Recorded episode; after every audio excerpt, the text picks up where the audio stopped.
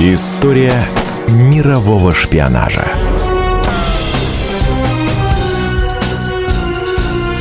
На радио «Комсомольская правда». Лето 1952 года. Работник союзнической комиссии Петр Попов гулял по Вене, восхищаясь красотой города. А когда разведчику встретилась обворожительная австрийская девушка, он просто потерял голову.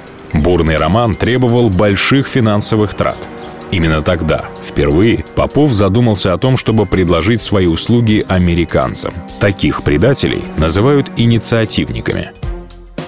Американцы сразу пошли на контакт и перевели на счет шпиона солидную сумму. Попов смог себе позволить жить на широкую ногу и даже купил корову своему брату, жившему в советской деревне. Среди сведений, которые он сообщил американцам, была информация о проведении в районе Тоцка первого советского военного учения с реальным применением ядерного оружия. После Австрии Петр Попов получил назначение в Германию. О наличии крота в центр сообщил английский разведчик Джордж Блейк. При секретной проверке Попов получил псевдоним Иуда. Под формальным предлогом его вызвали в Москву.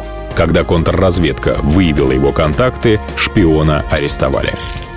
В ходе обыска у него обнаружили несколько тайников в спиннинговых катушках, по мазке для бритья и в рукоятке ножа. Попов раскололся на первом же допросе. По различным данным, он сдал американцам от 100 до 500 сотрудников ГРУ. В январе 1960 года Петра Попова приговорили к расстрелу.